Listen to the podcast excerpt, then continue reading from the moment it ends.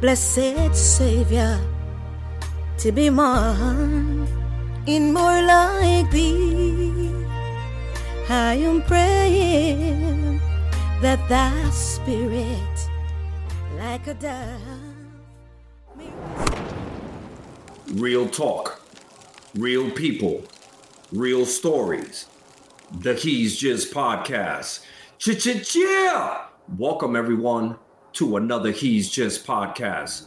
I'm your host and founder of the He's Just a Social Worker movement, Jules Duget, with another amazing show for you today. But before we get started, I want to remind everyone that this platform was built because way too often, as people, we were overlooked and labeled. But this is no longer. Our plight and our fight is for anyone and everyone who feels a need to be understood. We are strong as individuals, but unstoppable when we unite. I wanted to talk to you guys about an important topic. According to the CDC, one in four women and one in seven men will experience physical violence by their intimate partner at some point during their lifetimes. About one in three women and nearly one in every six men will experience some form of sexual violence during their lifetimes. Factually speaking, domestic violence can impact anyone, no matter their income, race, socioeconomic status. According to the Washington Post, there were 142,000 immigrants deported from the United States because of their undocumented status. Today's guest will help us understand the dynamics of being involved in an emotional avalanche, but also facing deportation. So, the fact that she has dealt with both domestic violence and facing deportation at the same time makes her very unique in many ways. I want you guys to meet someone who's very special in the work of domestic violence, but let's listen to her story. Sherryl Rosegreen was on the brink of a successful singing career when she met and fell in love with a charming man. She never imagined that the man she loved will become her worst nightmare. She was beaten, humiliated, and abused when she was nine months pregnant. There was violence, there was agony. Sherryl Rosegreen is a survivor, a fighter, and now a motivational speaker for domestic violence and well known gospel singer.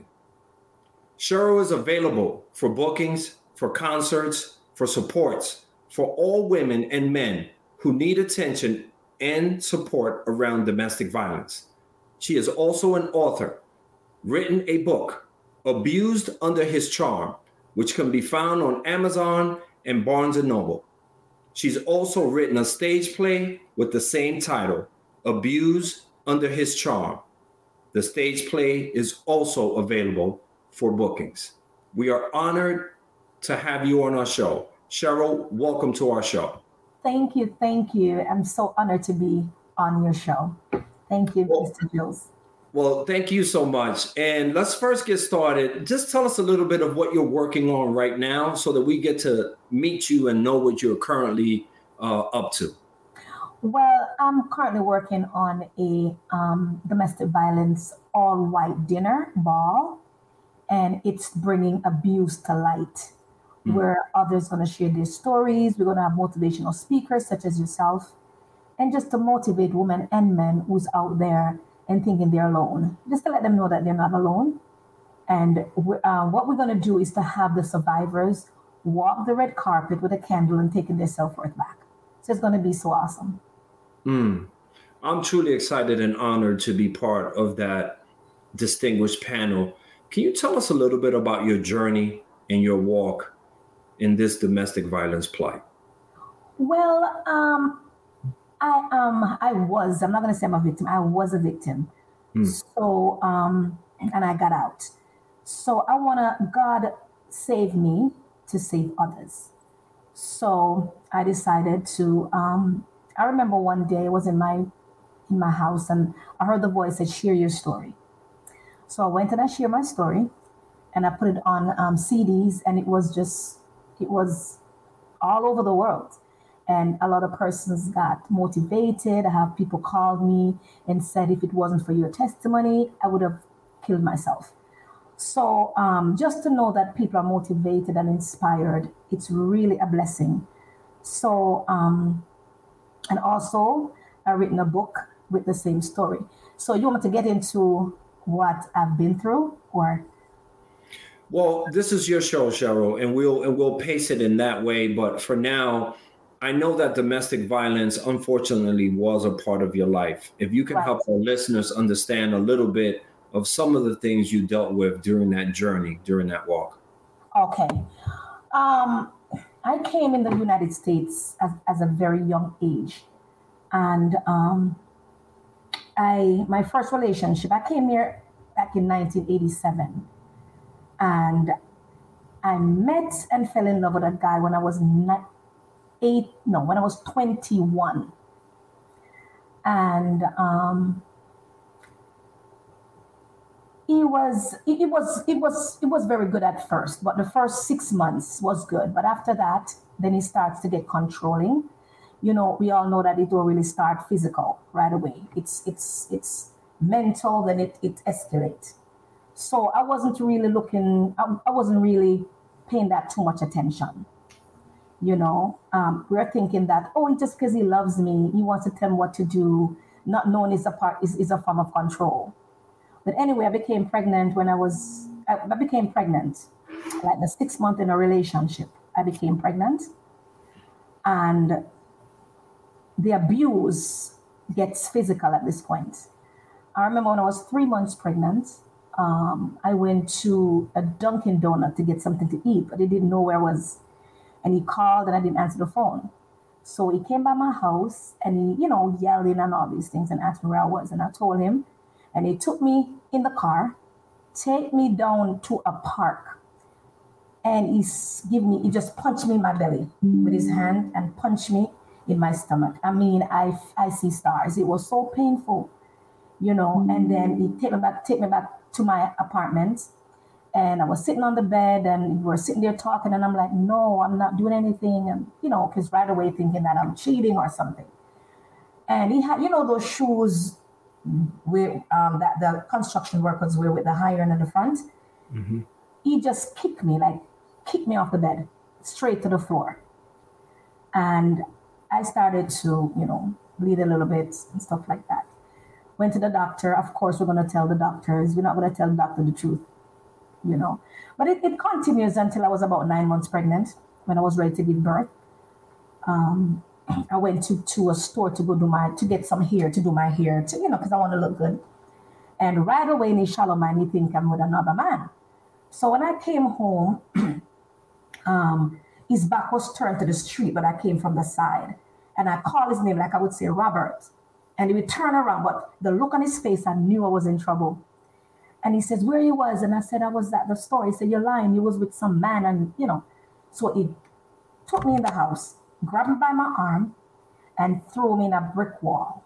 Mm. When I was nine months, in a brick wall, the back of my head started to bleed. So when I put my hand on at the back of my head and I looked at it, it was blood.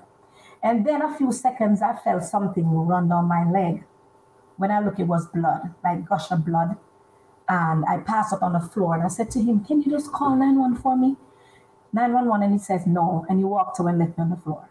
So the mm. next door neighbor is figurine on the wall. You know those um, things on the wall because the impact, the hit, the impact, it fell off the wall of his wall and break. So he came over to, to find out what was going on, and he realized he saw me on the floor. So he called 911, and they rushed me to Broward General Hospital. And when I went there, the doctor, the look on the doctor's face, I know was something wrong, something bad. So he informed me that my placenta was ripped. Mm. My placenta was badly torn, and there's nothing he could do about it. Of course, he asked me what's wrong, and I said to him, Doctor, I fell. And he said, A simple fall cannot tear your placenta the way it's ripped. Something is wrong. And of course, I still lied all the way through. And he said, There's nothing we can do about it. We're going to send you on bed rest. But of course, I couldn't do bed rest because I have to work to pay bills because I was living, at this point, I was living with someone a family member, as a matter of fact. So I still have to work to pay bills. So I remember I was at work and I, I was working with an elderly gentleman and I felt something came out of me. And I was I thought it was my baby. When they rushed me to Parkway Regional Hospital, when the doctor checked, it was a piece of my placenta came out. The doctor told my mother that I'm going to need blood transfusion, but of course I have a praying mother. She said, No, I'm going to pray for my daughter. So prayer works, you know, and she prayed for me and stuff like that. And, you know, but I was still bleeding back and forth, back and forth, back and forth until, you know, um, finally my baby wasn't born. He wouldn't come at all. So my mother brings some prayer warriors and they prayed for me and she put her hands in my stomach and she said, The blood of Jesus is against you. And right away, I felt something slide out. And when I looked, it was my baby. Mm.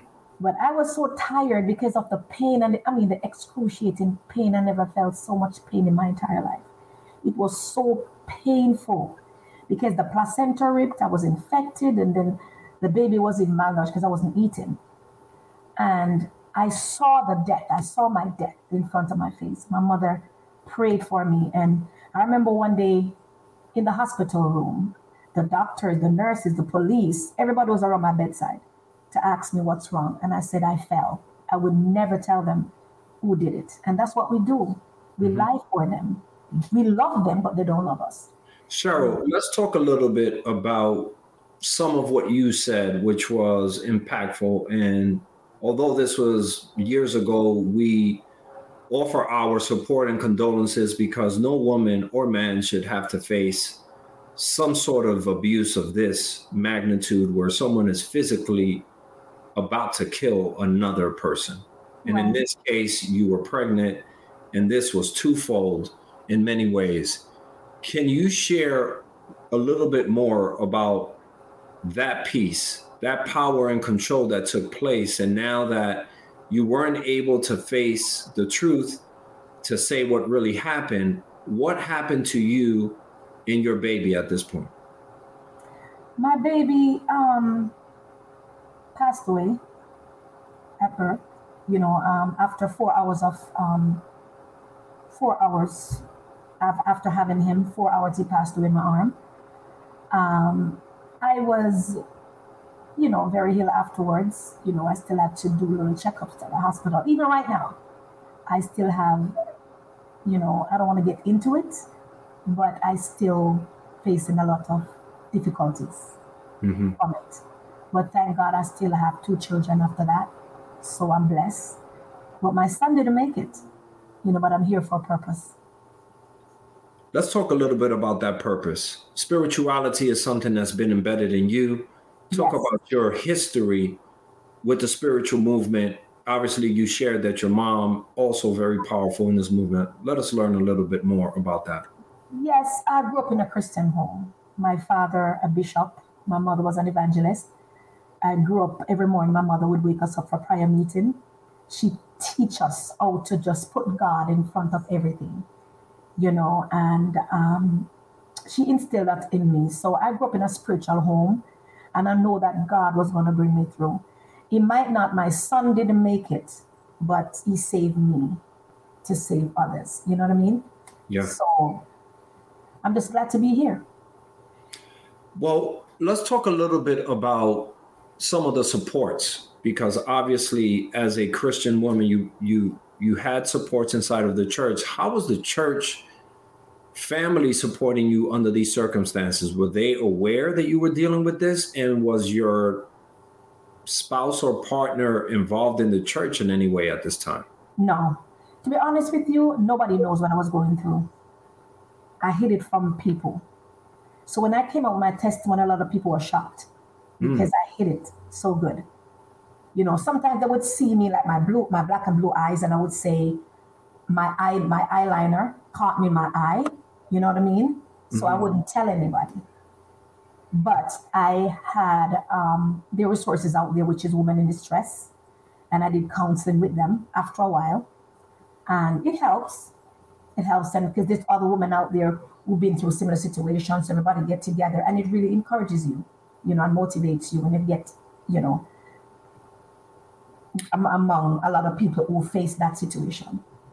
So let's talk a little bit about that. So you weren't able to share out and you had your reasons then. You can tell us a little bit why those reasons were. But right now, if you have a churchgoer who is undergoing or dealing with this that you suspect or that your church congregation suspects, what are the steps that you're taking now that was not taking when you were dealing with this situation? What is happening different now? Just um, speak out. Speak out. And I tell a lot of persons in the church that a lot of people in the church are going through it, even pastors' wives. Mm. And they're hiding it because of um, they don't want maybe to lose members. So my advice to them is to speak out. You know, I don't care who they are. I don't care if it's your bishops, your pastors, your deacons. Speak out before it's too late. Very powerful message there, Sherryl, and it really takes a lot of courage. We are very honored to have you on our show because your story is one that doesn't resemble many in so many ways. And I know that you've dealt with grief and the loss of your baby, and you had to face troubles with domestic violence. Right after the loss, did you go back home to the abuser? What did you do after that, after now you lost your child? Honestly, I did went back to him. Mm. Um, and I think one of the reasons because I was on documents, and he would put that over my head, you know, saying that if so and so, I would call immigration stuff like that.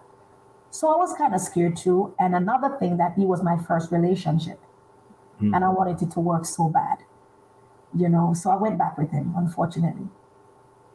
How was that conversation with your mother and your family members? How difficult, or were there any difficulties when you said, "I'm going back"? Um, my mother, my mother wasn't living in the states; she was living in Jamaica, so mm-hmm. she don't know really much, you know. And then, and to be honest with you, uh, my other family member, we're not too that close.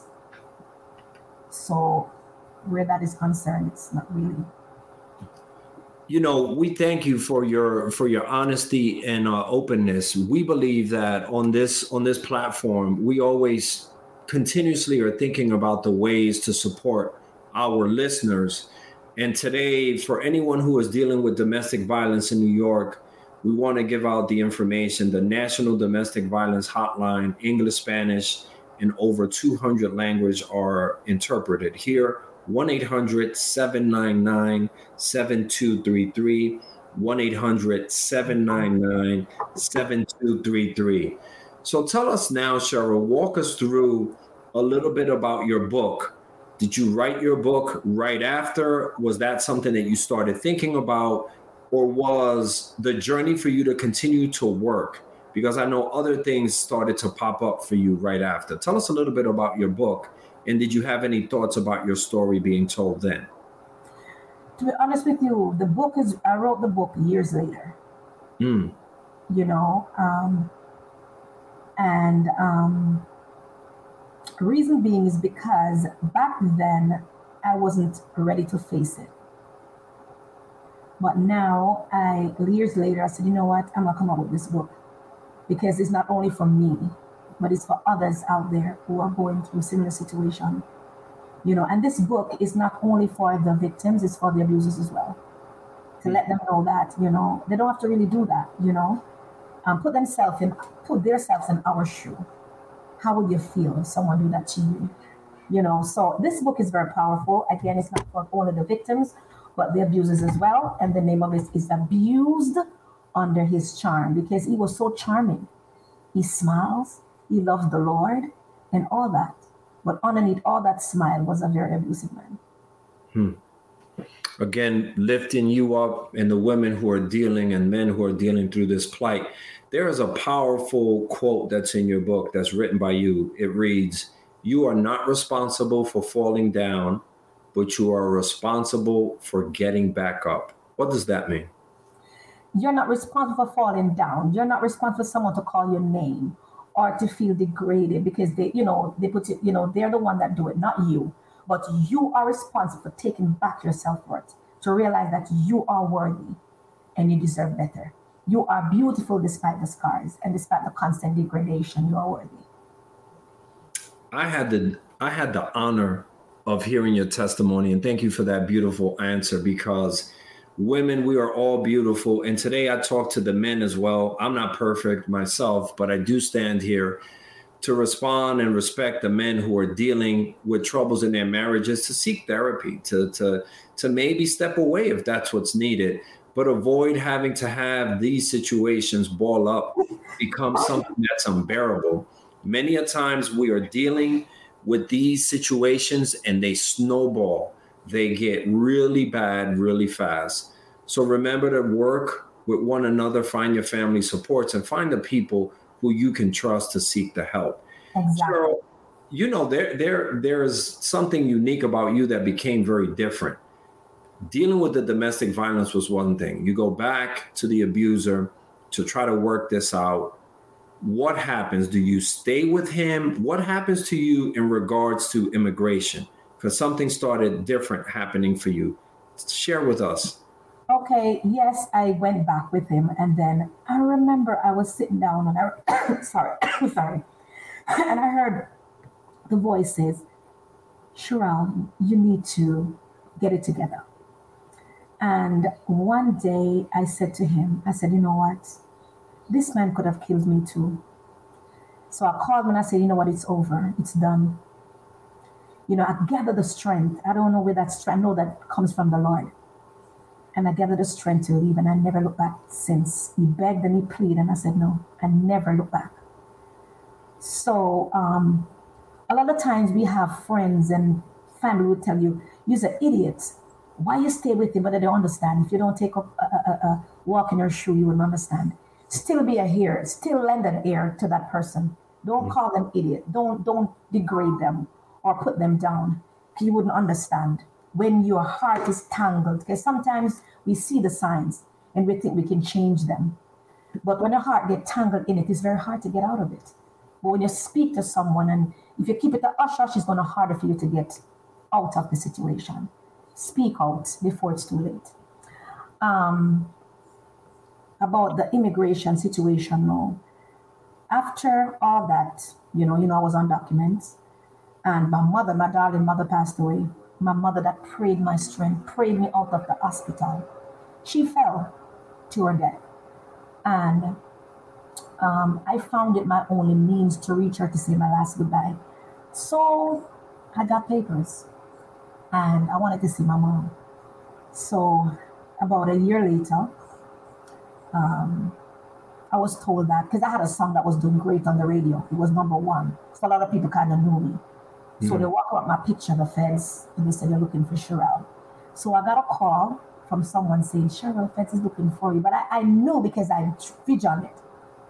You know, I visioned that something is going on. I'm going to be locked up somewhere. You know, anyway, I remember getting, getting that dream that night that feds came for me.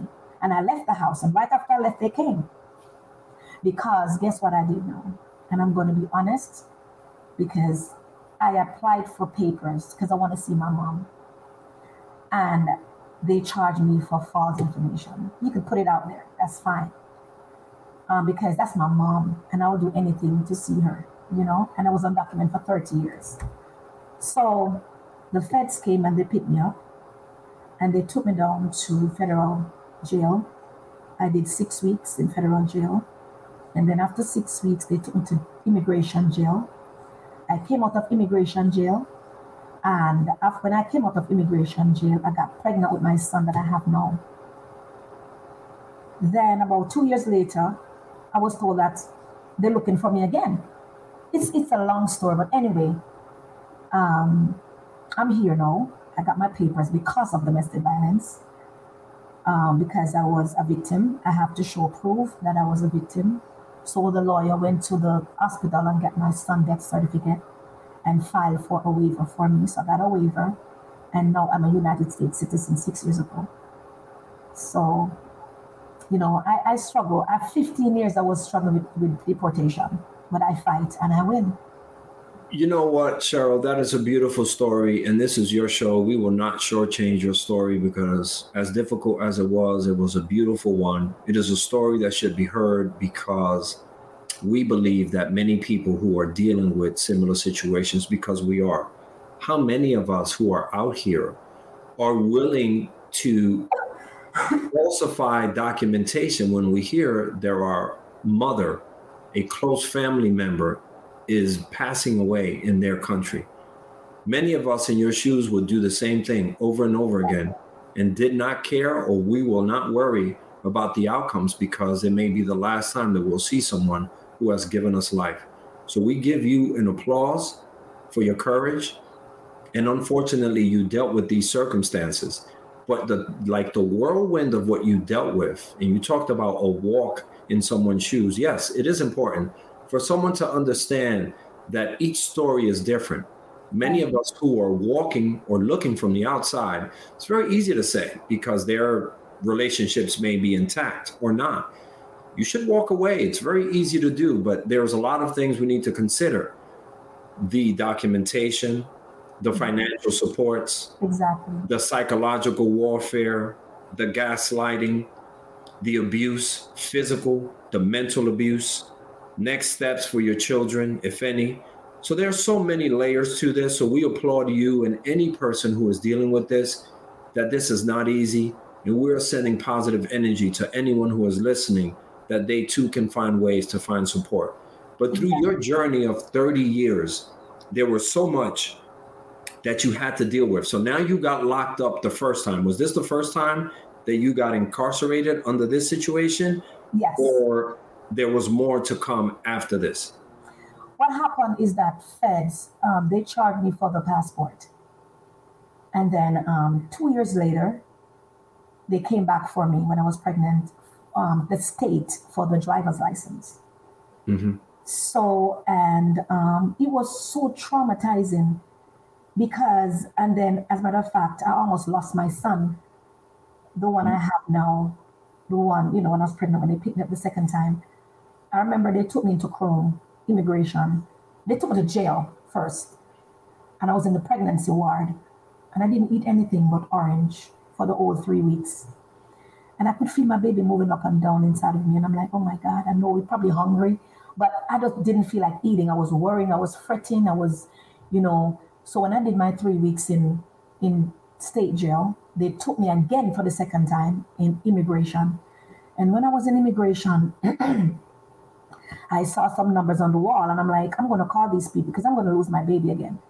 So I pick up the phone and I call the numbers and I said, I'm going to lose my baby. And then when I was there, I felt something came down. It was a, something warm. When I looked, it was a gush of blood come down. So they rushed me to the hospital nearby to the immigration jail. And when they took me there, my son wasn't moving. So I guess they get little cowards. So they sent me home on recognizance, where I have to check into immigration every six months. So I did that for five long years. And um, each time I'm going to immigration, I'm worried, oh my God, when are they going to pick me up? When are they going to send me home? And it was such a very trying time, you know, living in abandoned buildings because I had to pay rent, I have to pay lawyers, and, you know, when you, have, you know, there are no papers, they pay little or nothing. So I have to work so hard to get that money and to pay bill, pay rent and to all these things. I couldn't manage both. So I end up getting evicted. So I end up in an abandoned building with rats and moles and roaches and all that stuff. But while I was in that um, abandoned building, I still hold the faith because I know that after the storm, there must be a calm. I know one day God was going to bring me out. During this time, Sherryl, that you were pregnant when you were in the abandoned building situation? No, I had my baby. I had my baby at this point. You had your baby at this point, and where was the father of your new baby? Was he around to support or no? No. Okay. So at this point, let's let's just talk a little bit about this because I want our listeners to get a little feel. Every six months, you're going in for this so-called checkup, Yes. and at any given point, we both feel now that you may be arrested, you may be apprehended and kept. Exactly. You, you don't know what the next moves are. So how Right. Difficult? How difficult was it for you to continue to work and keep your headspace, feed yourself, and move on? it was difficult. It was so difficult. I cried. Tears was my breakfast, my lunch, and my dinner. I cried 24 hours because it was so it was too much. And I have a little boy. I didn't have much money, and then I have to pay lawyers, and then I'm at family member's house. They threw me out. I had to walk the street of sunrise with no place to go. But I never turned to man. I never turned to drugs. Mm. I still kept the faith. And I'm here today. Blessing. Well, let's talk about that time when you got the information before you got the release. And I had a chance to listen to your testimony. It was very powerful. Let's talk a little bit about you had 30 days left Yes. somehow, some way. Walk us through that.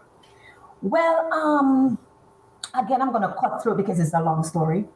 But um, I remember I was at a concert in New Jersey, and I heard the voices um, "Call the toll-free number." There's a toll-free number that you call to find out the status of your case. Because, as a matter of fact, the lawyer. Let me, let me go back.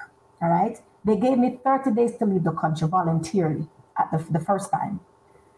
And then I, I came home and I cried. And I said, God, what am I going to do? I just lost my mother, I lost my son, and now I'm going to be deported. So I, I, I heard the voices, open the phone book. When I opened the phone book, I called about 10 lawyers. They told me that they cannot help me. I closed the phone book and I cried, I cried, I cried. And, and I heard the voice say, open the phone book again. And when I opened the phone book, it was that of Mitchell Cohen. And I called him and I says, I have a case. I don't know if you can help me. He said, I don't know. It seems as if there's no waiver for you, but come in. So I went in and he started questioning me. Have you been a victim of domestic violence? I said, yes. He said, really? I said, yes. He said, that can get you a waiver. It depends on if you can get um, proof and stuff like that. So he get all the proof and he sent it in. They gave me um, they said the immigration said I should pay $500 to secure my spot on the plane. So I paid that.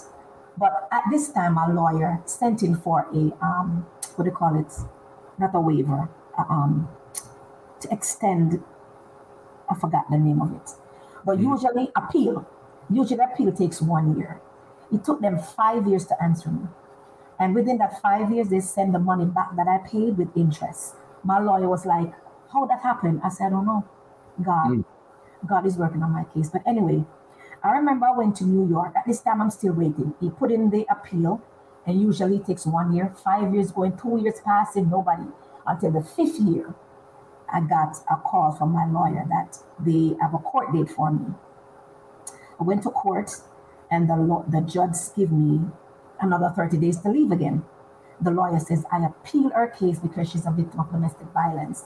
So the lawyer gave me time, gave him time to get that together. Mm. So I remember I was in New Jersey, and the voice said to me, Call that toll free number. When I called the toll free number, because I'm waiting now for the appeal to come through.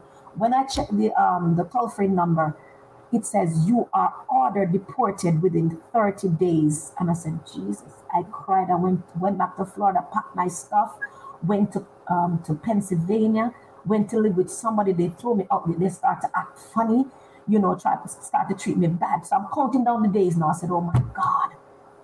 Because I can't do no more appeal. That's it. So the 20 days coming, I'm like, oh my God, I have 10 more days.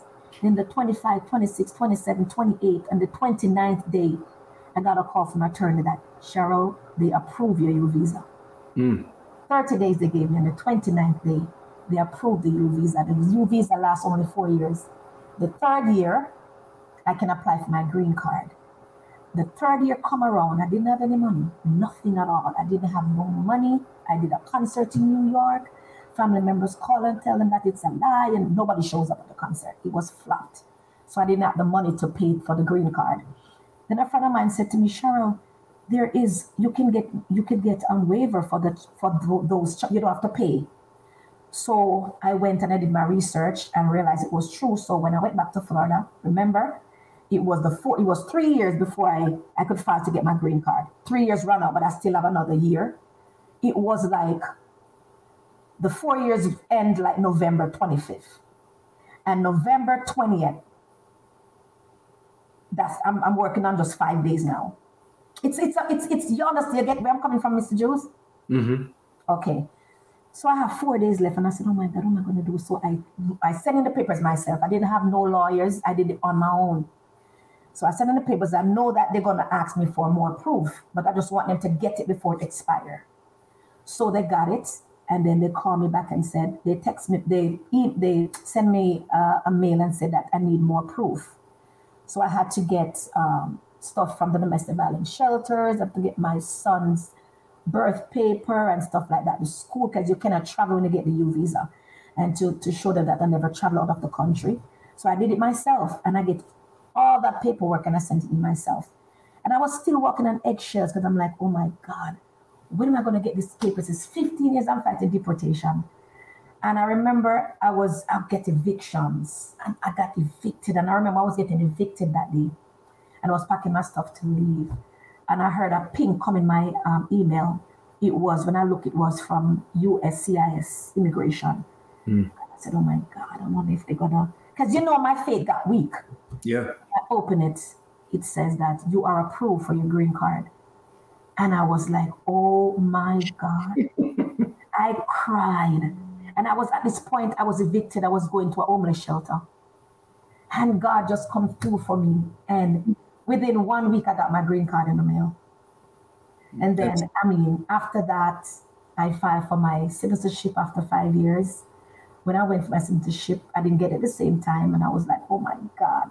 They're saying that they have to, um, they need further evaluation. But they saw my all my in my they have my my um my, Your file. in front of them, my file. So I saw that the, the immigration, they know exactly what was going on because they're the one that gave me my green card. And he said, There's nothing I can do right now. You'll hear from us. And I was like, Oh my God, that don't sound right.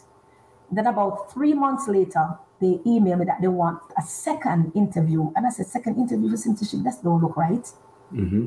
So I went and they asked me what was wrong and if you're gonna lie because you have to, you cannot lie.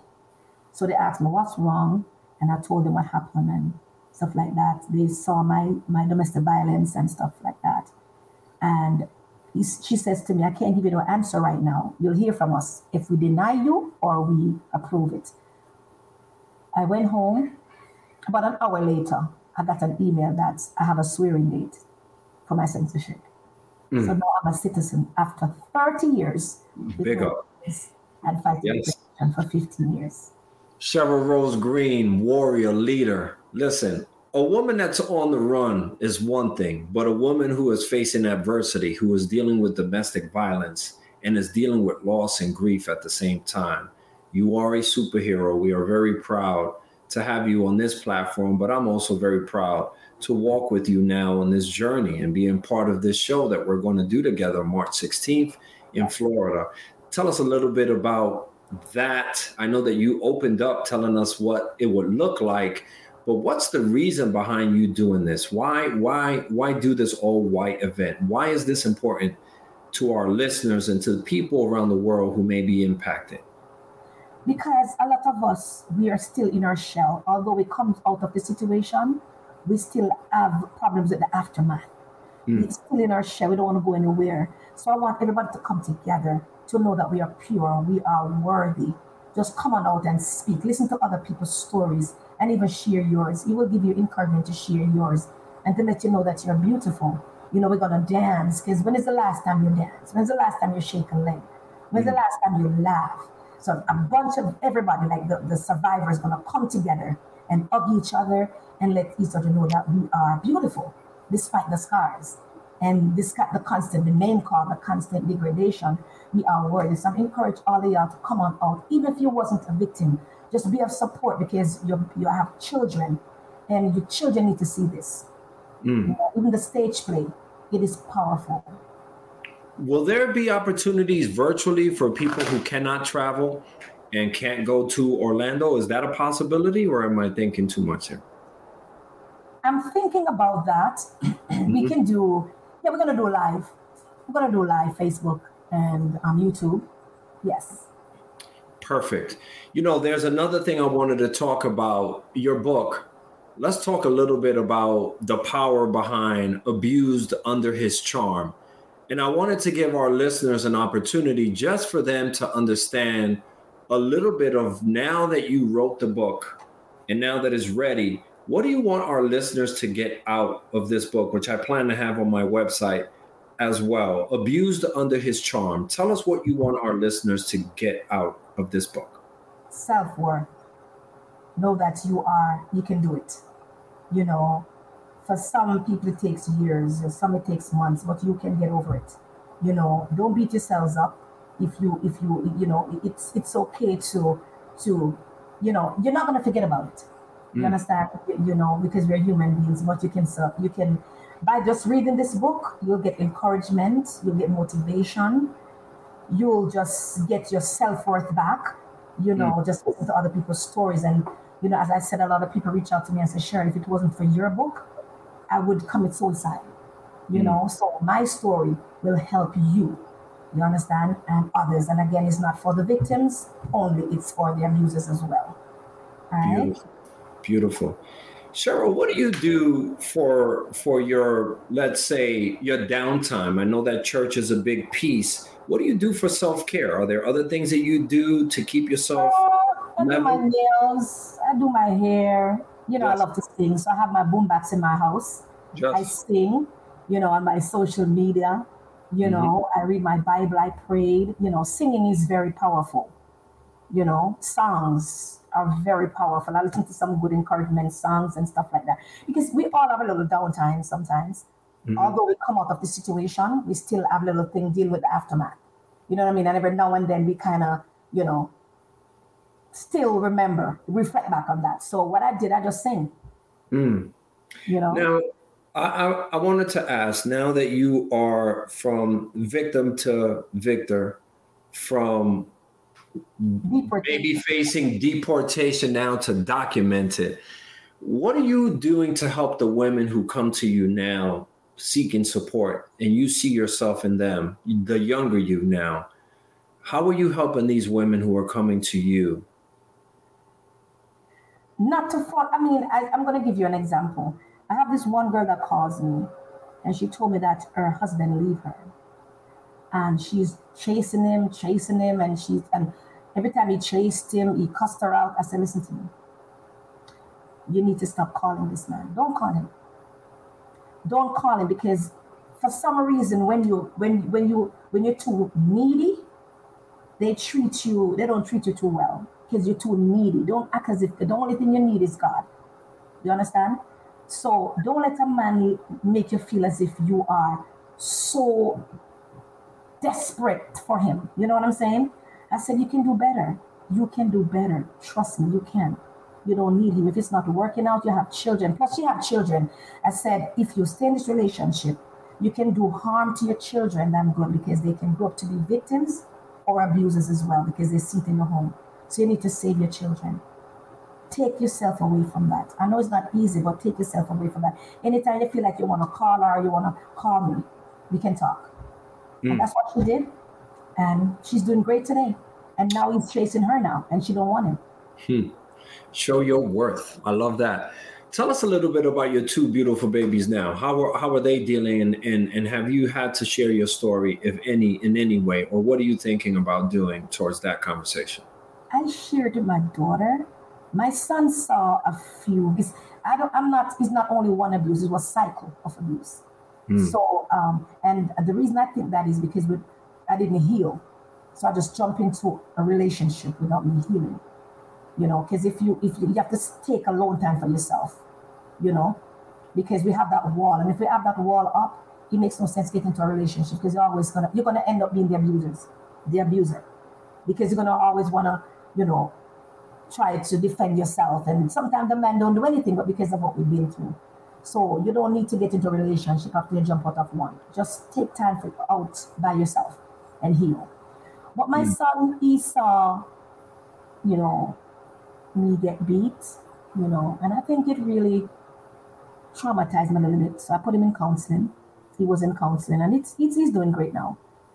Beautiful. So I try not to have that around him if I'm going to argue, because you know, relationship is not a bed of rose. You're going to have a few arguments, like you know what I mean, but nothing disrespectful. Nothing is wrong with telling someone what to do. Is is how you say it. Mhm. It's not what you say. Is how you say it. You know, I always tell my clients when adults are going to have adult conversations, it's always a good idea to have the children step away. And many a times we think that go to your room, you know, kids pick up this energy. They truly understand that there's something that's incorrect. So many a times, maybe pulling out from that conversation is the best way. and having a partner that can understand that it's probably not the best time to speak. And like you said, it's never going to be perfect, but there's always opportunities to learn from these mistakes. Exactly. Let's talk about some of these strategies, Sherryl. What what are you offering people when they come to you and say, I think I'm in a situation. Sometimes they won't speak about themselves. They may, oh, you know, I know a lady or I know someone else. How are you approaching or what strategies can you give our listeners if they're in that type of situation facing domestic violence in that way? To be honest, I never tell someone, I, I don't like to tell someone to honestly, leave him, leave him. I would put myself in, in put their self in my shoes. I said, if if it was me, mm-hmm. what I would do. You know what I mean? Yes. Um, if they're saying that they're in an abusive relationship, I said I would I would leave. I'm not saying a person cannot change, mm-hmm. but why stay there while you're changing? You know, separate for a while and um, have him do counseling, have him, but sometimes they don't want, anytime, and I told them, anytime a man abuse you and they're saying that they are not wrong, they are not the problem, is you, and put the blame on you, it's time to leave because that simply means they don't want to change. Yeah, that, that's a lot. Change. Yeah that that's a lot of difficult and thank you for you know sharing light and for and for each situation is a specific or different situation. Not one way is going to fix always. Right. so i feel that there is opportunities for us to learn to be patient. Maybe the people who are seeking advice are not ready to just pick up and go at that particular time. Exactly so i think that you do it nicely where you're giving them a soft response and saying well you know if i had to do that and exactly. what I know about this is this, and offering those outlets. I think that that's a beautiful way to kind of encourage that. Let's talk a little bit about the immigration piece. I know that you somehow became a lawyer in between all of this. You were on the run. You're like one of these movies. You had to be someone else almost in disguise. You had to work and live in different places what what can you encourage our listeners who are facing this letter who are facing the five years who are facing the three years? T- tell us a little bit about that please. Facing the three years can it be more like you mean facing deportation? Yes. Well um i mean i, I have a lot of persons that came to me and and and, and tell me that they're facing deportation. A lot of people don't know about the VAWA, mm. which is violence against women act Mm-hmm. If you're in an abusive relationship and you have proof that um, you, you, don't have to stay in it because of your undocumented, you can still get your, your, your, papers. A lot of them don't know, and I I, I got a lot of victims their paper. I, I walked them through the process, you know, and right now they are they are straight and they're good. I remember this Spanish girl. She was speaking Spanish, but I asked, she was crying, so I wanted to know what she's crying about, you know, because I was in a domestic violence shelter at the time and the person shared with me that her husband tased her and um, shoot her or something like that. So I took her to the place, which is um, Catholic charity, because they do it cheap, like five hundred dollars they charge her mm-hmm. to do the VAWA. And I took her there right now. She's she has a green card now. So um, yes, she have a green card.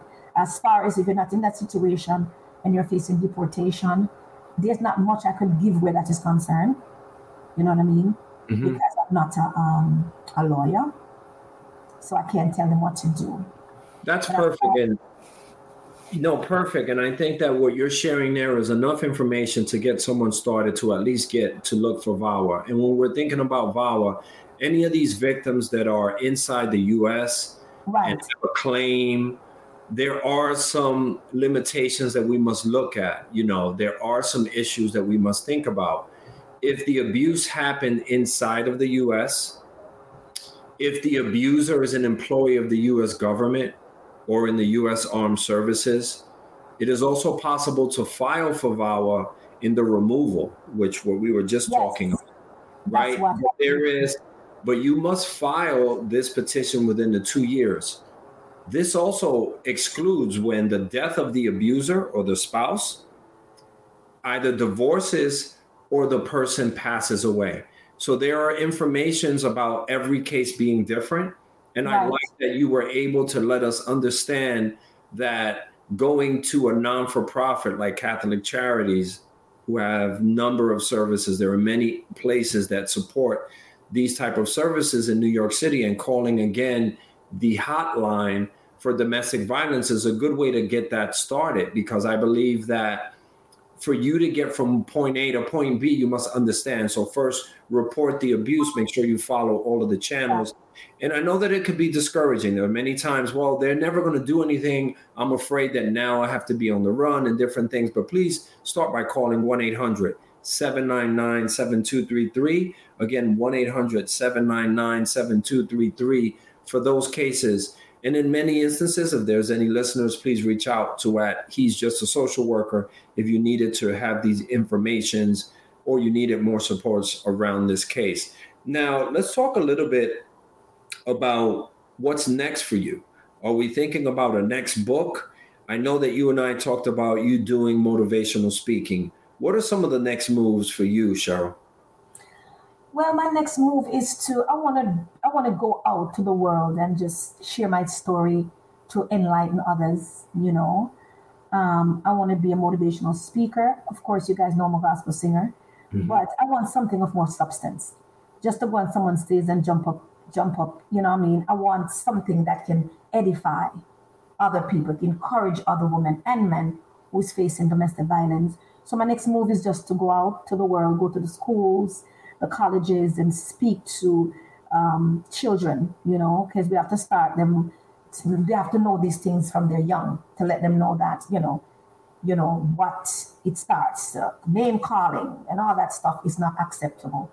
So I'm doing that. That's what I want to do, and to bring my stage play all over the world, because I remember bringing my stage play to this in um, Florida here, mm-hmm. and there was this guy that was in the, watching the stage play and he burst out crying. Mm. It is very powerful. And then the wife emailed me and told me that um, her husband is a changed man ever since he watched the play because he pictured himself on that stage, the abuser. You know, he sees himself in that abusive man. So he that that play really impacted him. So I really, really I'm very happy about that. So I just want to take my play out to the world and anybody wants to book the play, just let you know and you'll reach out to me. And another book, of course, and another book is going to be from deportation to documentation. Yes, so I'm working on that too. And just to do the all white every year um, for bringing abuse to light and um, finding love after an abuse. There's a lot of time we think we can't find love after abuse. You can't find love because I did. You know? Mm. I'm super excited about joining you on March 16th, and I know it won't be the last time you and I will cross paths. I'm excited for the men who are listening, just as you shared your audience. There was a male who was impacted, and that is beautiful. When you have at least one person to get touched by such an important message, and that you made a change for them. I mean, I am lifting you up and raising your name because that was a beautiful story that you just shared for us. And thank you because I think that many of us don't have the courage to admit that we are struggling. Some of us don't have the courage to admit that we are wrong.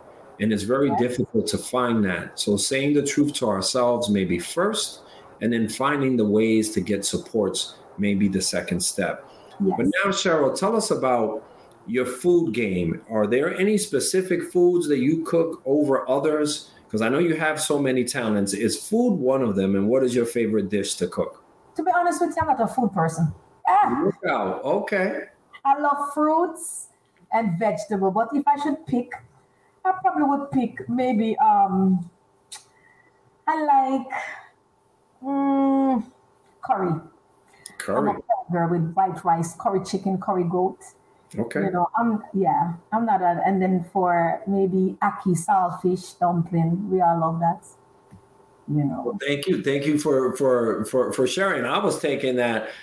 You know us from the Caribbean. We're always connecting food. So I said she can sing, she can write books. Ah, I can cook. I can cook. I can cook. we we we can definitely see that these are skills that you have. Some are greater than others. But thank you so yes. much for like sharing that in that side of it you know what what are the things that that you talked about which i think was very powerful? And i want to give another opportunity for this is your belief your spirituality and your faith. And i know that that worked for you. And many of us who are not in that realm may not see spirituality. Are there other areas that you think people can find support so they may have not looked or people that they can seek? Are there any ideas? Or maybe talk about what you did during your journey because you never lost the faith and you and you can tell us more about how that worked for you at these and throughout your life. Well, I joined support groups. That helps. Mm. Um, again, you know, pray, prayer is the answer. That's the key. You know, because many times we're weak. We got so weak. You know, we fall for these sorries and excuses. I'll never do it again. And you start to sorry for them because you love, you know? Mm-hmm. So I just asked the Lord to give me strength to just let go and never look back. And that's what happened. I never look back. I gotta love me first. You have to love yourself first before you love somebody else. You know what I mean? Try to love yourself. Yeah. Love that. Love yourself, period. Because you have to put the face mask on first before you help the other survive. Exactly. Now, I want you to have an opportunity to take the floor. The floor is yours. What do you want to tell our listeners to remember about this journey? Maybe yours, maybe the domestic violence one, maybe the immigration one, maybe both. What do you want our listeners to remember when they are struggling in any type of situation like this? I want them to know that every setback, it, it, it's, it's for a greater comeback. All right. Um, you, you, because you have to have something to pray about. You can't just have something good at all times. You have to have something to pray about. And sometimes God put us in, put us in that position for us to pray. And uh, sometimes, I mean, I say this God put me, and a lot of people say, I don't understand, Sherryl. God put me in jail for a reason. Because underneath that negative was a positive. Because if I was running from the law, I would not have papers today. So mm. he allowed me to get caught. You know what I mean? Mm-hmm. And now, you know, because when I was in jail, I sing, and a lot of people was motivated. Everybody was calling me. I want to go to your church. I got maybe hundreds of people calling, um, giving me their numbers. And when I, I mean, when I was in jail, I sing. I have a guitar in there, and I start to sing. I am praying, blessed Savior. I mean, police officers was crying. So sometimes God put us in a position to recognize Him. So I think God set me up, you know, because He knows that underneath that negative was a positive. So you know. Well, you know what? Thank you for that beautiful message. And before you go, can you give us a little taste of that song that saved you and saved so many people? Yes. I am praying, blessed Savior, to be more and more like thee. I am praying that thy spirit, like a dove, may rest on me. Thou knowest all my weakness, thou knowest all my fears. I am pleading, precious promise, here and near and near and near and prayer. So I'm going to say a little prayer for the victims, a prayer for the abused victims, which is in my book also. Father, according to your word, it is your will that we should have life and have it more abundantly. Lord, I'm asking you to touch the life of those who are experiencing or have experienced abuse.